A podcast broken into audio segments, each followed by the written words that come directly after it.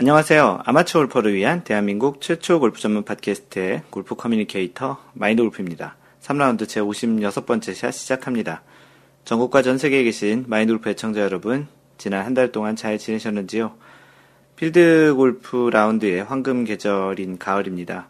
실제 골프장 잔디도 그리고 또 이렇게 골프장 가는 길에 옆에 보이는 논에도 조금씩 황금빛으로 변해가고 있는데요.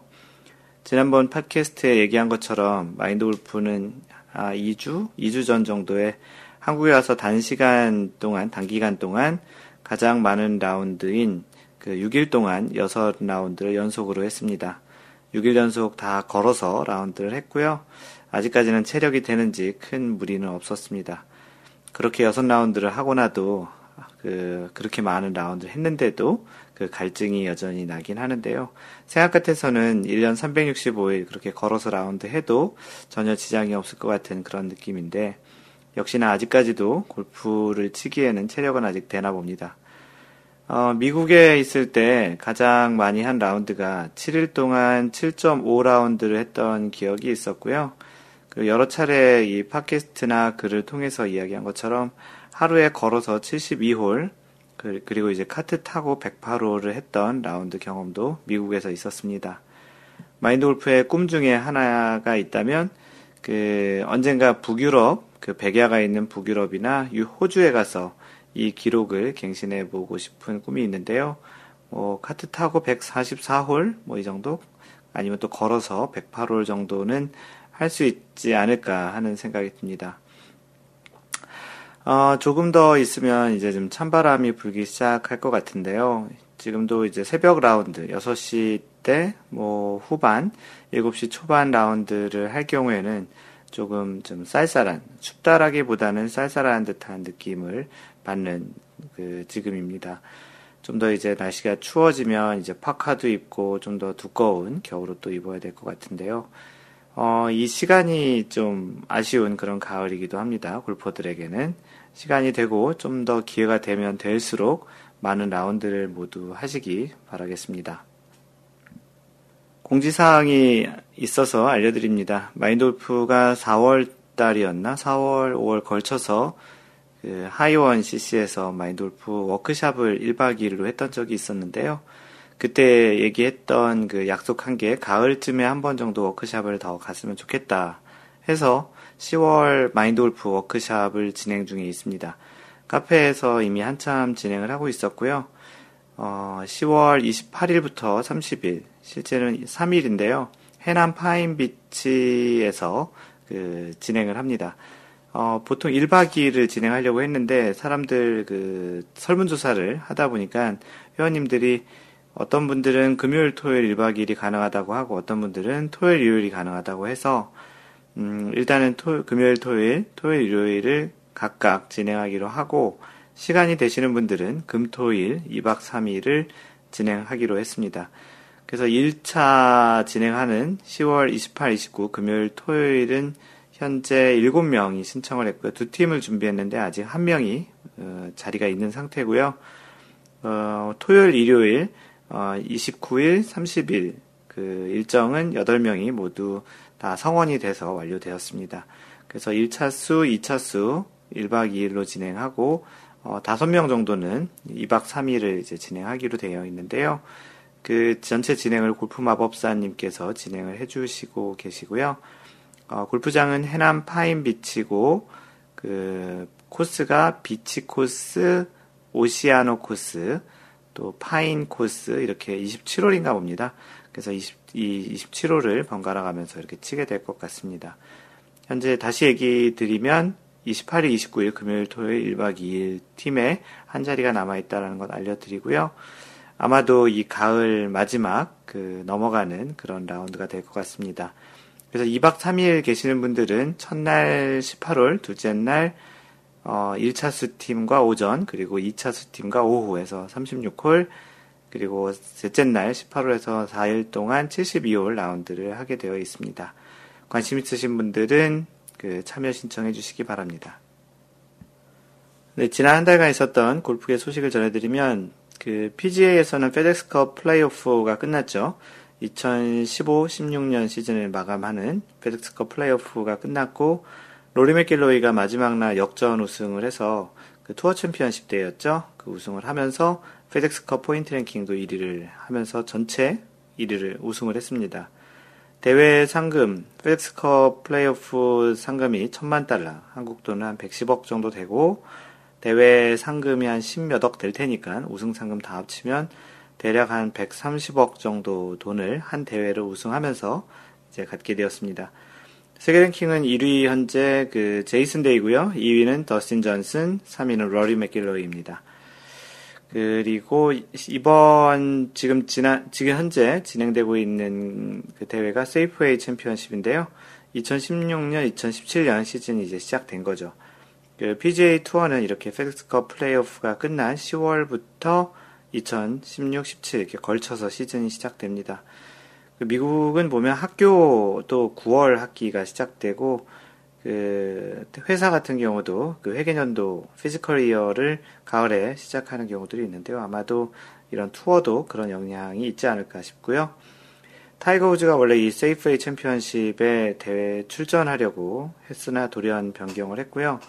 타이거 우즈 재단에서 주최하는 히어로 월드 챌린지가 12월에 있는데 이 대회에 첫 출전할 거다라는 그런 소문이 있는 상태입니다. 타이거 우즈를 마인드 골프도 그 플레이하는 경기를 기다렸었는데 어, 조금 아쉽게 되었고요. 조만간 뭐 은퇴할 것 같진 않고 어떤 대회로 복귀를 할 것 같은데 조만간 좀 빨리 봤으면 좋겠다라는 게 그 개인적인 의견입니다. 그 골프 업계에서는 타이거 우즈의 존재가 아직까지도 대단히 큰 영향력이 있기 때문에 아마도 대회에 나온다면 또 좀 더 많은 골퍼들이 다시 골프채를 잡거나 더 많이 골프를 하는 그런 분위기가 형성되지 않을까 싶고 뭐 심지어 우승까지 한다면 또 다른 그 골프 업계에 큰 바람이 일지 않을까라는 생각이 듭니다. LPGA에서는 그 에비앙 챔피언십에서 역대 메이저 최저타를 기록하면서 전인지가 우승을 했고요. 김인경은 레인우드 LPGA 클래식에서 정말 오랜만에 우승을 했습니다. 그리고 지난주에 있었던 푸본 LPGA 타이완 챔피언십에서는 장하나가 우승을 했고요. 이렇게 보면 최근 세계 대회 LPGA에서 모두 한국 선수가 우승을 했습니다. 한때는 이런 장면들이 아주 뭐 익숙하기도 했지만 올해는 한국 선수 우승이 조금 평상시 평년보다는 좀 적었던 한 해여서 이렇게 세계 대회 연속 우승한 게 이제 오랜만에 그 보는 그런 장면처럼 다가왔습니다. 어, 세계, 랭, 세계 랭킹 1위는 현재 리디아고고요. 2위는 아리아주 타누간 그리고 그 에비앙 챔피언십에서 우승한 그 전인지가 3위를 달리고 있습니다. 10위권 내 한국 선수는 모두 6명이고요. 어, 3위 전인지에 이어서 6위는 박, 김세영, 7위 박인비. 박인비가 많이 밀렸네요. 대회 출전을 안 하다 보니까. 8위 장하나, 9위 박성현. 아직 LPGA에 그 정식적으로 뛰고 있지 않은 박성현도 세계 랭킹 9위까지 올라왔습니다. 그리고 10위는 양희영입니다.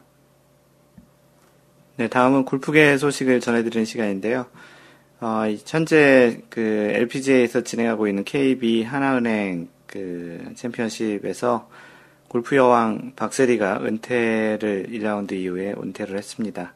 그 은퇴식에 관련한 기사인데요. 마인드 골프가 골프를 시작하던 2002년에 한창 그 박세리 그리고 남자 선수로는 최경주가 한국 골프의 붐을 그 일으켰다고 봐도 과언이 아닐 것 같은데요.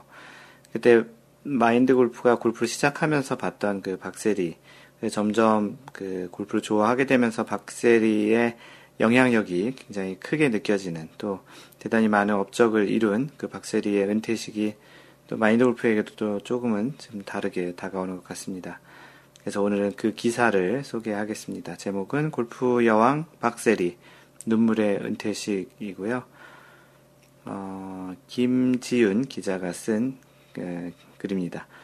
박세리는 13일 인천 영종도 스카이 72 골프장에서 열린 미국 여자 프로골프 협회 투어 KEB 하나은행 챔피언십 1라운드가 끝난 뒤 공식 은퇴식을 가졌다. 이날 박세리는 경기를 마친 뒤 팬이었던 임시 캐디와 먼저 포옹한 뒤 오랜 시간 아버지를 안고 눈물을 보였고 전광판에서 1998년 US 여자 오픈 당시 맨발에 해저드샷 장면이 나오자 더욱 오열했다. 박세리는 우승을 했을 때보다 오늘 더 기뻤다. 1번 홀부터 눈물이 나왔고 18번 홀에서는 내내 울었다. 이렇게 큰 축복을 받고 떠나게 돼 나는 정말 행복한 사람이다. 오늘은 정말 최고의 순간이었다고 소감을 밝혔다. 이어 마지막 18번에서는 티샷을 못할 정도로 감정이 북받쳤다. 이렇게 많은 감정이 있을 줄 몰랐다고 은퇴를 앞두고 먹먹한 심경을 드러냈다. 처음에는 실감을 못했는데 18번 홀에 가니 눈물이 나왔어요. 한바터면, 하마터면 티샷도 못할 뻔했어요. 골프장에서는 못 뵙지만 다른 장소에서 볼 거잖아요. 라며 웃으며 기자들에게 인사했지만 곧 다시 눈물을 훔쳤다. 그 박세리는 참고로 통산 25승을 한 한국 프로골프의 전설입니다. 박세리는 저는 떠나지만 많은 세리 퀴즈가 있다며 그 선수들이 한국 골프를 이끌어 줄 것이라고 믿는다고 말했다. 이날 박세리, 그의 아버지 박준철 씨와 후배, 팬들은 눈물을 쏟으며 은퇴를 아쉬워했다. 박세리는 우승을 했을 때보다 오늘 더 기뻤다. 1번 홀부터 눈물이 나왔고 18번 홀에서는 내내 울었다. 이렇게 큰 축복을 받고 떠나게 돼 나는 정말 행복한 사람이다. 오늘은 정말 최고의 순간이었다고 소감을 밝혔다. 앞서 10일에 열린 은퇴 기자회견에서 박세리는 은퇴를 앞두고 인터뷰하는 게 실감이 안 날 만큼 어색하다며 3년 전부터 은퇴를 생각했고 운이 좋아 LPGA에서 성과를 거둬 그 덕에 지금이 있을 수 있었다고 말했다. 이어 최고의 골퍼, 최고의 선수로 기억되고 되는 것도 중요하지만 앞으로 박세리를 떠올렸을 때 많은 이에게 존경받을 사람으로 기억되고 싶다고 털어놨다. 네, 최소한 마인드 골프에게는 그런 선수로 그런 사람으로 기억이 될 것 같습니다. 마지막으로 박세리는 프로골퍼 박세리가 아닌 제2의 인생을 시작하는 박세리로 배워가며 노력하겠다라며 지금처럼 많은 관심과 사랑 부탁드린다. 또 다른 모습으로 뵙기를 바란다고 밝혔다. 라고 기사가 되어 있습니다. 읽는 내내 약간 좀 감동이 있었던 그런 상황이었다고 생각이 됩니다. 예, 박세리 한국 골프에 대단히 지대한 영향을 미친 박세리 존경합니다. 지난번 팟캐스트 어, 3라운드 55샷 골프 스윙의 불편한 짓을 첫 번째 불편한 것이 편해져야 잘하는 것에 대한 이야기를 올렸었는데요. 그 리뷰를 남겨주신 분들 소개하겠습니다. 골프 마법사님 감사합니다. 잘 듣겠습니다. 보람찬 연휴 마지막을 마무리하시겠네요. 당시에 추석 연휴 때쯤에 올렸던 그 팟캐스트였던 것 같네요. 어, 테바 선글라스 연휴에도 쉬지 않고 일하셨나 봅니다. 잘 듣겠습니다. 해주셨습니다. 참고로 이번 워크샵은 그 전라도 쪽에 사는데 테바 선글라스님이 그쪽 지역에 사셔서 많이 잘 도와주고 계십니다. 고맙습니다. 테바 선글라스님. 그리고 이번 워크샵 때 처음 뵙게 되겠죠? 반가울 것 같네요. 자유세상님, 연휴 마지막 날 여유롭게 청취했습니다. 그립의 중요성을 또 인식하게 되었습니다. 감사합니다. 라고 해주셨고, 주신님, 지금 5일간 장거리 운전 중인데요. 저장해서 내일 운전하면 잘 듣겠습니다. 먼 곳 가시나 보네요. 호시절님, 어, 타이거 우즈의 새 클럽은 아마도 테일러메이드인 듯 합니다. 장비뿐만 아니라 테일러메이드 회사를 인수할지도 모르겠네요. 이왕 인수하는 김에 매물로 나온 아담스까지 같이 인수하면 좋겠네요. 출처는 믿거나 말거나 덧붙여 제이슨 데이도 테일러메이드와 용품 계약을 갱신했다고 합니다. 네, 일부 소문, 업계 소문에는 타이거 우즈가 테일러메이드, 매물로 나온 테일러메이드를 인수한다는 이야기가 있는데요. 호시절님이 덧붙여 주신 내용은 데이, 제이슨 데이는 옷과 의류 신발은 나이키를 그대로 사용한다고 되어 있다고 합니다. 용품만 테일러메이드 쓴다고 하는데요. 어, 어찌됐든 타이거 우즈든 제이슨 데이든 그 누가 인수를 하든지 간에 마인드 골프는 타이거 우즈의 그 경기를 조만간 좀 보고 싶네요. 카페에 인사 올리신 분 소개하겠습니다. 서울 단, 당근이님, 팟캐스트를 우연히 알게 되어 카페까지 가입합니다. 아직 초보지만 여기에 마, 여기에 있는 많은 글들을 보고 도움을 받고 싶습니다. 당장 연습장부터 어떤 기준으로 고를지 고민이네요. 네. 연습장에 관련한 글도 좀 있었고요. 카페에서 검색을 하시면 찾아보실 수 있을 것입니다. 은하수 3님, 어, 골프를 잘하고 싶은데 잘 안 돼서 힘들어하는 일입니다. 여기 카페에서 좋은 정보와 마음의 위로를 찾을 수 있을까요? 라고 해주셨고요. 네, 카페에 좋은 분들 많이 있고요. 찾으실 수 있을 것 같은데, 어, 골프제이님께서 모두 잘하고 싶은데 안 되는 분들이 더 많은 게 골프인 것 같습니다. 저는 그냥 되던 안 되던 계속 연습장 가는 걸로 밀고 나갑니다. 잘 맞는 날도 있고 안 맞는 날도 있지만 전체적으로 스코어는 아주 조금씩 낮아지고 있습니다. 여유 있는 마음 가지고 계속 연습하면 좋은 결과 있을 것입니다. 라고 조언을 남겨주셨습니다. 은하삼님 카페 자주 놀러오세요.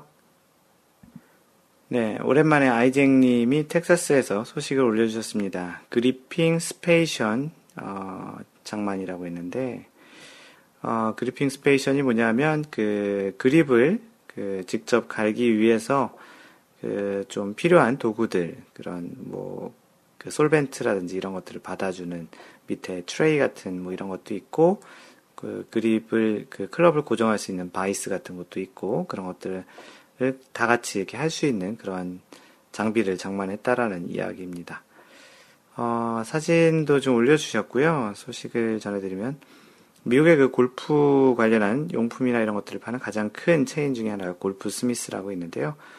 한국에도 그, 그 스크린 골프 하는 골프존이 어, 제휴를 맺어서 같이 하는 비즈니스를 하는 회사이기도 합니다.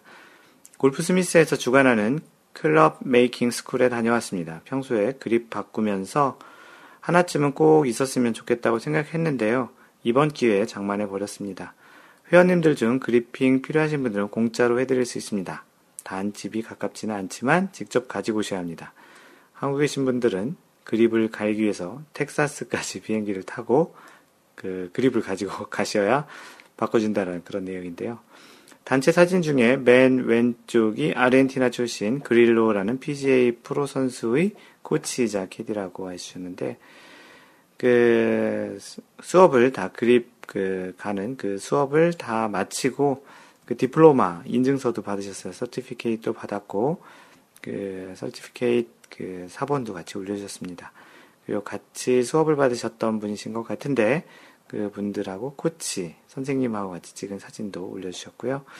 대단히 기뻐하는 그런 그 사진이 그 표정이 아주 잘 묻어나는 아이쟁님의 사진도 잘 봤습니다. 언젠가 그 한국 오시면 마인드골프 그립도 좀 갈아주시기 바랍니다. 고맙습니다. 네, 다음은 서울 라비님께서 9월 원래회 후기를 올려주셨습니다. 보통 원래회 후기는 골프마법사님이 올려주시는데 골프마법사님이 개인적인 이유로 지난번에 그 라운 그 원래회에 처음으로 빠지게 되었습니다. 개근상을 놓치신 거죠. 네, 서울라비님 9월 원래 후기입니다. 9월 원래회 후기가 안 올라온다는 말이 있어 여기저기 둘러보아도 후기를 올릴 사람이 저밖에 없는 듯하여 후기를 올립니다. 대단히 고맙습니다. 이번 원래에는 평일이어서 그런지 지난번 원래의 두 팀보다 많은 세 팀이 모였습니다. 더구나 처음 나오시는 분들이 파파룰라님, 세르보가님, 나이놀 추가님, 검은곰님, 딴따라시대님, 퍼시피카님으로 여섯 분이나 되었고요. 사실 딴따라시대님은 그 전에 한 번 나오셨던 적이 있었습니다. 전통적으로 처음 나오시는 분은 마골님과 함께 라운드, 라, 라운딩, 라운드를 하는데 이번에는 아쉽게도 세 분은 함께 라운드 하지 못하셨네요. 대신 골프도 잘 치시고 좋은 팁도 많이 주시고 소원도 들어주시고 얼굴도 잘생기신 골프 지인님과 함께 라운드 하셨으니 더욱 좋으셨을 듯 합니다. 다음번 원래 때세 분도 마, 마골님과 함께 라운드를 하셔서 마골님의 진면목을 체험하셨으면 합니다.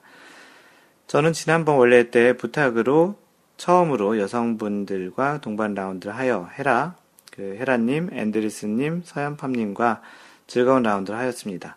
헤라님이 준비해주신 간식 잘 먹었습니다. 원래의 장소인 가평 베네스트는 저는 처음 가보는 골프장이지만 가기 전부터 명문 골프장으로 익히 들어와서 꼭 가보고 싶었던 골프장 중 하나였는데 평일날 좋은 가격에 갈 수 있어서 좋았고요. 가을날 좋은 분들과 좋은 골프장에서의 라운드는 최고의 행복 중 하나인 것 같고 저와 함께 라운드 하셨던 앤드리스님 말씀처럼 풍경이 너무 너무 좋아 풍경에 눈이 팔려 공이 안 맞는 좋은 체험도 했습니다. 처음 원래 참석하신 분들이 많아 저도 점심 식사를 꼭 같이 하고 싶었지만 회사로 복귀해야 해서 평일 원래회 단골 메뉴인 햄버거를 먹으며 회사로 돌아가서 참 아쉬웠습니다. 공식 사진사이자 골프마법사님이 사진자, 사진사이신 골프마법사님이 안 계셔서 뭘 찍을, 못 찍을 뻔한 단체샷입니다. 단체샷 사진도 올려주셨고요. 골프 마법사님의 빈자리는 아침 식사 장소 선정부터 느껴졌어요. 마골님이 아침에 문도 안 여는 식당을 아침 장소, 아침 식사 장소로 선택하셨으니까요. 나중에 알고 보니 거기는 아침 식사를 하는 곳이었고요. 우리가 갔으면 문을 열었, 열어 있는 상태여서 갔으면 아침 식사를 하실 수 있었을 것입니다. 왜냐하면 점심 때 그곳에서 점심을 먹고 주인에게 한번 물어봤었거든요. 예, 그리고 덧붙여서 아이폰이 iOS 10으로 업데이트되어 사진 촬영 시 소지, 소리가 안 나게 설정이 가능해서 동반자분들 몰카도 좀 찍었습니다. 해서 다른 분들 사진도 좀 올려주셨고요. 그러고 보니 마인드 골프 전화기는 미국에서 갖고 온 폰이라 예전부터 소리가 안 나게 찍을 수 있었는데 한국에 있는 전화기들은 소리가 났었던 것 같네요. 이제 좀 몰카들을 많이 찍으실 수 있겠네요. 다음은 워너비탐님께서 골프 이거 정말 궁금하다에 올려주신 제목이 미터 또는 야드라는 제목입니다. 안녕하세요. 아이언은 멀리 보내기보다 아이언별로 정확한 거리를 보내는 게 중요한데요. 이를 위해 아이언별로 로프트 각도와 샤프트 길이를 달리해서 클럽별로 동일한 스윙 시 같은 간격으로 공을 보낼 수 있도록 디자인하는데 궁금한 점이 생겼습니다. 보통 한국, 일본 등 아시아 국가에서는 거리 측정을 미터로 하는 걸 선호하고 미국, 유럽 등의 국가에서는 거리 측정을 야드로 하는데 미터를 쓰다가 야드로 가면 정확히 10씩 떨어지기, 떨어지지가 않을 텐데 클럽 회사는 먼저 어떤 단위를 고려해서 만들까요? 혹시 아시안 스펙은 미터로 계산하기 적합하고 미국 스펙은 야드로 최적화되어 있는 걸까요? 라는 질문을 올려주셨습니다. 네, 마인드 골프가 답변을 이렇게 달았습니다. 이런 생각을 해본 적은 없는 것 같네요. 아, 시안 스펙과 미국 스펙이 어떤 거리의 단위로 맞춰져 있다고 생각은 들지 않습니다. 언급하신 것처럼 로프트와 샤프트 길이에 따라 그 일정한 간격으로 탄도와 거리가 날 수 있도록만 디자인했을 것 같습니다. Asian 스펙, Asian 미국 스펙이 그러한 그 거리에 중점을 두었다기보다는 Asian과 미국 유럽인의 체형에 따른 다른 디자인 관점일 것 같거든요. 어, 일반적으로 클럽별로 10m, 10야드의 거리 차이가 난다고 마인드 골프는 한 10야드 정도라고 생각을 하고요. 그렇게 난다고 하는데요. 선수들의 경우 15야드 간격으로 클럽 구성을 했던 것을 본 적이 있습니다. 그래서 마인드 골프에 찾아봤는데 예전에 쓴 글을 보니 그 양용은 선수의 클럽 구성이었는데 아이언 그, 그 클럽별로 10야, 15야드 간격으로 구성을 해서 치고 있다고 되어 있었습니다. 어, 이처럼 어떤 스펙의 클럽이 어느 것에 적합하거나 최적화되어 있다는 것보다는 자신의 스윙 스타일에 따라 일정한 거리의 차이가 나는지를 보고 그 거리의 단위를 미터나 야드 어느 쪽으로 계산하여 플레이하는 것이 좋을지를 보는 것이 더 나을 것 같습니다. 질문하신 답에 충분한 답변이 안 된 것 같다라는 그 글을 같이 올려드렸는데요. 그 거기에 참고로 올려드린 그 글이 고정관념을 깨는 클럽 구성이라는 글에 양용은 선수의 아이언 클럽이 15야드 단위로 되어 있다라는 것을 참고로 링크를 올려드렸는데 그 제목이 고정관념을 깨는 클럽 구성이었거든요. 거기에 원오비탐님이 고정관념을 깨는 질문에 성실한 답변 감사합니다. 라고 해주셨습니다. 네, 다음은 마인돌프가 최근에 지금 궁금한 게 하나 있어서 부킹하면서 불편한 것들이 무엇이 있는지 그런 설문을 했어요. 그 다양한 형태의 부킹들이 있을 텐데 뭐 전화, 뭐 인터넷 앱, 뭐 부킹 매니저 또는 아는 지인 등등 다양한 방법으로 부킹을 하고 있을 텐데 골프 부킹하면서 불편한 것들이나 그 이런 것은 있었으면 좋겠다 같은 그런 이야기들 그래서 마인드 골프 요즘 부킹 관련한 좀 조사를 하고 있는데 pain point, 그러니까 어디 부분이 좀 불편한 부분인지 그런 것들 좀 다양한 의견을 듣고 싶어서 설문을 올렸습니다. 호두아빠님은 저는 주로 골프 부킹 전문 웹사이트에서 일주 이내에 부킹을 잡는 편입니다. 대부분 사이트에서 정해진 날짜, 시간이 있기 때문에 쇼핑하듯이 맞는 것을 찾는 형태입니다. 특징으로는 일주일 이내의 부킹이 대부분이라서 대체로 저렴합니다. 그리고 골프장을 한 곳이 아니라 다양하게 갈 수 있어서 좋습니다. 회원권이 아닌 경우에는 좀 이런 장점이 있죠. 안 좋은 점은 임박한 예약이라서 취소에 페널티가 있는 편입니다. 그리고 대중제 골프장이 많아서 그런지 가끔 골프장이 관리가 잘 안 된 곳이 있습니다. 제일 안 좋은 점은 제가 원하는 날짜, 시간이 없는 경우가 가끔 있습니다. 그때는 다른 사람한테 구하라고 부탁하지요.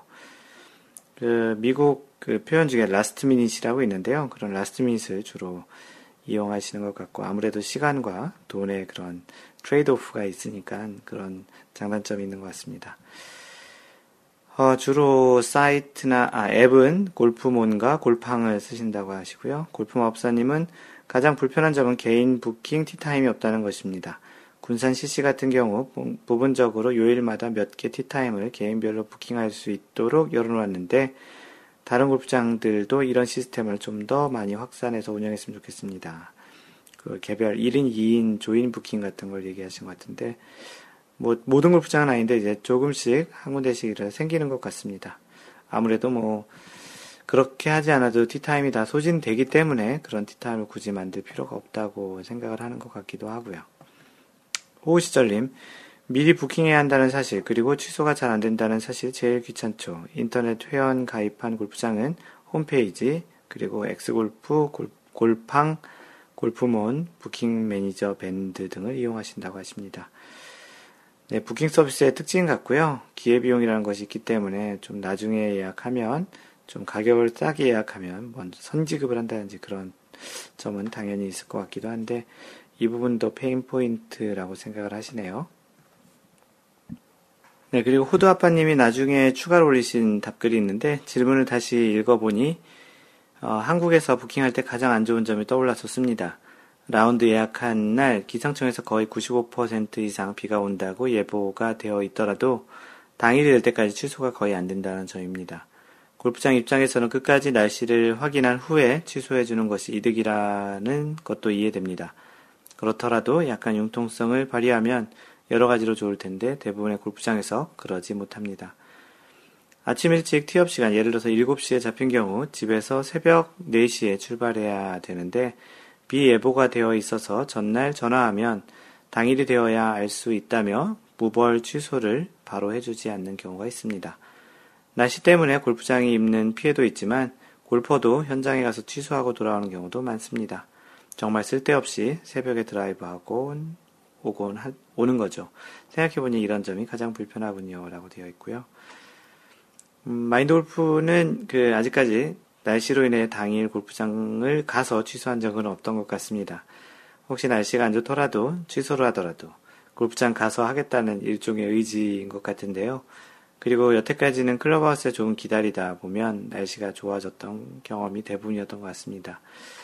그 아무래도 취소하는 사람들이 많으니까 기다리다가 계속 이제 취소한 팀들이 많아서 다른 티타임을 칠 수도 있는 그런 또 장점도 있기도 하고 어차피 휴가나 시간을 냈으니까 골프장에서 그냥 편안하게 커피 마시면서 시간을 보낸다는 생각을 하다 보니 그런 와중에 날씨가 좋아졌던 경우가 대부분이었던 것 같고요. 시간과 돈의 관점에서 골프장과 골퍼에게 모두 이득보다는 피해가지 않는 형태가 있으면 도움이 될 것 같다라는 질문으로 받아들이겠습니다. 아, 질문이 아니고 답변으로 받아들이겠습니다. 네, 골프 룰과 관련한 골프 룰 Q&A에 올라온 내용입니다. 티인 그라운드에서의 볼 교체라고 아이디가 아지킹카? 아지킹카? A-G-I-K-I-N-G-K-A AGI-KING-KI 님께서 올리신 질문입니다. 팀그라운드에서 볼 교체 관련 문의드립니다. 같은 회사, 같은 시리즈이면 매 홀마다 볼을 바꿀 수 있는지요? 그리고 바꿀 때 동반 라운드 하는 플레이어에게 얘기를 하면 되는지 아님, 아니면 동의가 필요한 것인지 사항인지 문의를 드립니다. 어, 예전 프로 시합에서 공의 스크래치가 심해 공을 바꾸려는데 동반 플레이어가 동의를 하지 않아 그 볼로 계속 플레이를 했다라는 내용을 본 적이 있어 문의드립니다. 라고 해주셨습니다. 네, 호우 시절님과 은수 아버님께서 그 답을 주셨고요. 티박스에서 볼 교체 가능합니다. 홀아웃하고 다음 홀 시작할 때 교체 가능하다고 해주셨습니다. 네, 마인드 골프가 그 KLPGA 대회 요강을 좀 찾아보았는데요. 공과 관련한 다음 규정이 있어 참고 삼아 알려드립니다. 그 사용 공, 사용 볼, RNA와 USG에서 승인한 공인구를 사용하여야 한다. 그 첫 번째 규정이 그렇고요. 두 번째는 한 가지 볼, 원볼을 사용해야 하는 조건에 대해서 되어 있는데요. 정규 라운드 중에 사용하는 볼은 현행 적격 골프볼 목록에 한 가지 종류로 등재된 것과 동일한 상표와 모델의 볼이어야 한다. 그래서 한 라운드를 플레이할 때는 동일한 상표, 브랜드와 동일한 모델, 그 타이틀리스트나 뭐 이런 테일러메이드, 캘러웨이에서 나온 공도 종류가 여러 가지 있잖아요. 모델이 여러 가지 있는데 그 중에 같은 모델로 플레이, 플레이를 맞춰야 한다라는 내용입니다. 그래서 이것에 대한 위반의 벌은 매치 플레이에서는 위반이 발견된 홀을 끝마친 시점에 한 개 홀씩 빼서 매치 상태를 조정. 빼는 홀수는 1라운드에 최, 최고 두 개 홀이라고 하네요. 그리고 스트로크 플레이에서는 2벌타, 한 라운드 최고 4벌타까지 그 적용이 된다고 합니다. 네, 그 답변을 드렸더니 추가적으로 하나 더 궁금하신 게 있다고 하시는데요. 그 다음 홀에서 공을 교체할 때 동반 라운드 선수에게 얘기를 해야 하는 것인지 아니면 동반 라운드의 동의가 필요한 것인지 어, 그것도 아니면 그냥 알아서 개인적으로 바꿔서 치면 되는 것인지 물론 기준은 동일 브랜드 시리즈일 경우라고 얘기했는데요. 그 자신이 플레이하는 공에 자신만의 마킹을 하고 꼭 그 플레이를 하여야 하는데요. 꼭 이야기할 필요는 없을 듯 한다고 생각이 듭니다. 다만 동반 플레이어에게 번호나 식별 마킹이 바뀌면 이야기를 하는 것이 나중에 논쟁을 피하기에 괜찮을 것 같다라는 그런 조언을 드립니다. 네, 다음 마인드 골프가 준비한 글을 소개하는 시간입니다. 이번에 소개할 내용은 골프 상식이고요. 공을 닦을 수 있는 경우와 없는 경우에 대한 이야기입니다. 예전에 써놓았던 글인데요. 그 멋진 드라이버를 날리고 나서 공을 확인해 보니 페어웨이에 떨어지면서 묻은 진흙 덩어리가 공의 안쪽에 떡하니 붙여 있네요. 또는 러프나 나뭇잎이 많은 곳에 공이 멈춰서 있는데 다소 물기가 있어서 공에 묻, 공에 묻어 있는 경우도 좀 있고요. 어, 이렇게 라운드를 하다 보면 공에 이물질이 묻는 경우가 종종 있습니다. 마음속으로는 공에 묻어 있는 이물질을 닦아내고 다음 샷을 하고 싶은데 인플레이 상태의 공을 함부로 잘못 만졌다가는 벌타를 먹게 될 수 있으니 이에 대해서 좀 이야기를 해보겠습니다. 아, 우리 아마추어 골퍼들이 다들 아시는 것 중 하나는 그린 위에 위치한 공은 마크를 하고 나서 언제든지 집어들어서 닦을 수 있습니다. 마크를 하지 않고 집어들면 당연히 벌타가 있고요. 마크한 이후에는 공을 닦고 다시 마크한 곳에 놓고 그 플레이가 가능합니다. 그리고 한 홀을 끝내고 나서 다음 홀 시작하는 사이에도 언제든지 공을 닦을 수 있겠죠. 하지만 이 경우를 제외하고는 아래와 같이 명백한 경우에만 닦을 수 있도록 되어 있고요. 일단 공을 들어 올릴 수 있는 상황인데도 어, 또 아래와 같이 지금 이야기해주는 그런 상황에서는 공을 닦을 수 없습니다. 어, 그래서 공을 그 닦을 수 없는 경우를 먼저 설명을 해드리면 어, 자신의 공인지 확인하는 경우, 그러나 필요한 만큼, 즉, 공, 자신의 공임을 확인할 수 있을 만큼 최소한으로 공을 닦아낼 수 있다. 자신의 공인지를 확인하기 위해서는 공을 전체를 이렇게 닦아서 확인하는 게 아니고 자신의 공인지를 확인하기 위해서 최소한 부분만 그렇게 닦아낼 수 있다는 거죠. 그리고 두 번째, 다른 플레이어의 방해를 줄 수 있어 집어든 경우에는 공을 닦아내지 못하고 그대로 들고 있어야 합니다. 그리고 공이 플레이하기 적합한지 확인하기 위해서 들어, 들어 올린 경우. 그래서 그 공이 깨져 있는지, 어디가 좀 손상이 심하게 되어 있는지, 그런 것들을 확인하기 위해서 들어 올릴 경우에도 공을 닦을 수는 없습니다. 하지만 인공장애물이나 수리지 등 구제가 가능한 지역에서는 공을 닦을 수 있고요. 수리지나 혹은 winter rule 적용에 의하여 로컬룰 상에서의 허락을 받는다면 이 또한 공을 닦을 수 있습니다. 그 가끔 라운드를 하다 보면 이러한 룰에 대해서 서로 의견 충돌이 있는 경우가 있는데요. 그 공에 묻어 있는 어, 떠한 이물질을 닦을 수 있는 경우와 아닌 경우. 대체적으로 가장 많이 우리가 일상적으로 많이 경험하는 거는 탄도 높게 올라갔다 떨어진 공이 그 땅에 박히면서 그 생긴 그런 그 이물질 이런 것들은 그 윈터를 적용해서 그 로컬룰로 닦을 수 있다고 보시면 되겠습니다. 네, 오늘은 좀 어, 아주 단순한 아주 간단하지만 좀 명확하게 이야기해 드릴 수 있는 공을 닦을 수 있는 경우와 없는 경우에 대해서 소개했습니다. 네, 다음은 마인드 골프가, 마인드 골프가 읽어주는 골프 룰북 시간이고요. 어, 지난번에 이어서 골프 규칙 32조를 진행하게 되었는데, 이번에 소개할 내용은 Stableford 경기에 대한 설명입니다. 어, Stableford 경기. Stableford 경기의 스코어 계산 방법은 홀마다 정해져 있는 스코어와 비교하여 다음과 같은 점수를 주어서 그 득점을 집계한다. Stableford 방식은 많이들 들어보셨을 텐데요. 이게 스코어를 점수로 환산해서 그 점수의 합이 큰 사람이 이기는 그런 경기입니다. 골프 규칙에 나와 있는 뭐 요즘은 이 Stableford 경기보다는 변형 Stableford 경기를 더 많이 하고요. 네, 규칙에 나와 있는 Stableford 경기는 이렇습니다. 그 정해져 있는 스코어보다 두 타 이상 많거나 스코어 제출이 없을 때는 빵점입니다. 0점이고요. 그래서 파4 같은 경우는 더블 보기 이상을 기록하면 0점이라는 얘기고요. 정해져 있는 스코어보다 한 타 더 많을 때, 보기를 했을 때에는 1점, 정해져 있는 스코어와 같은 때 2점, 파를 했을 경우죠. 정해져 있는 스코어보다 한 타 적을 때, 버디 했을 때는 3점, 정해져 있는 스코어보다 두 타 적을 때 4점, 세 타 적을 때 5점, 네 타 적을 때 6점, 이렇게 되어 있는데요. 아무래도 이게 변별력이 좀 적은 것 같아서 변형 Stableford 경기에서는 이 점수 차이를 잘할수록 점수를 굉장히 높게 주고 있습니다. 가장 높은 점수를 득점한 경기자가 우승자가 된다. 마커는 경기자가 낸 네트 스코어가 1점 이상 득점을 한 각 홀에 그로스 스코어만 기록할 책임을 진다.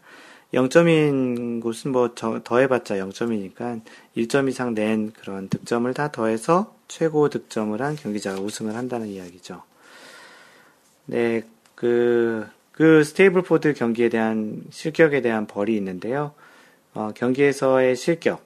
경기자가 다음 어느 규칙에 의하여 실격의 벌을 받을 경우 그 경기자는 그 경기에서 실격이 된다라고 되어 있는데 굉장히 많이 그 일반적인 스트로크 경기에 있는 뭐 합의의 반칙, 합의를 했을 경우 어, 규칙을 따르기를 거부했을 경우, 또 클럽, 볼, 핸디캡, 출발 시간과 조편성을 또 위반했을 경우, 캐디, 그리고 스코어 카드에 제출하는데 잘못 제출했을 때, 또 부당한 지연, 또 플레이 중단에 대한 또 벌, 라운드 전 또는 라운드와 라운드 사이에서의 연습, 뭐 이런 것도 있겠고요.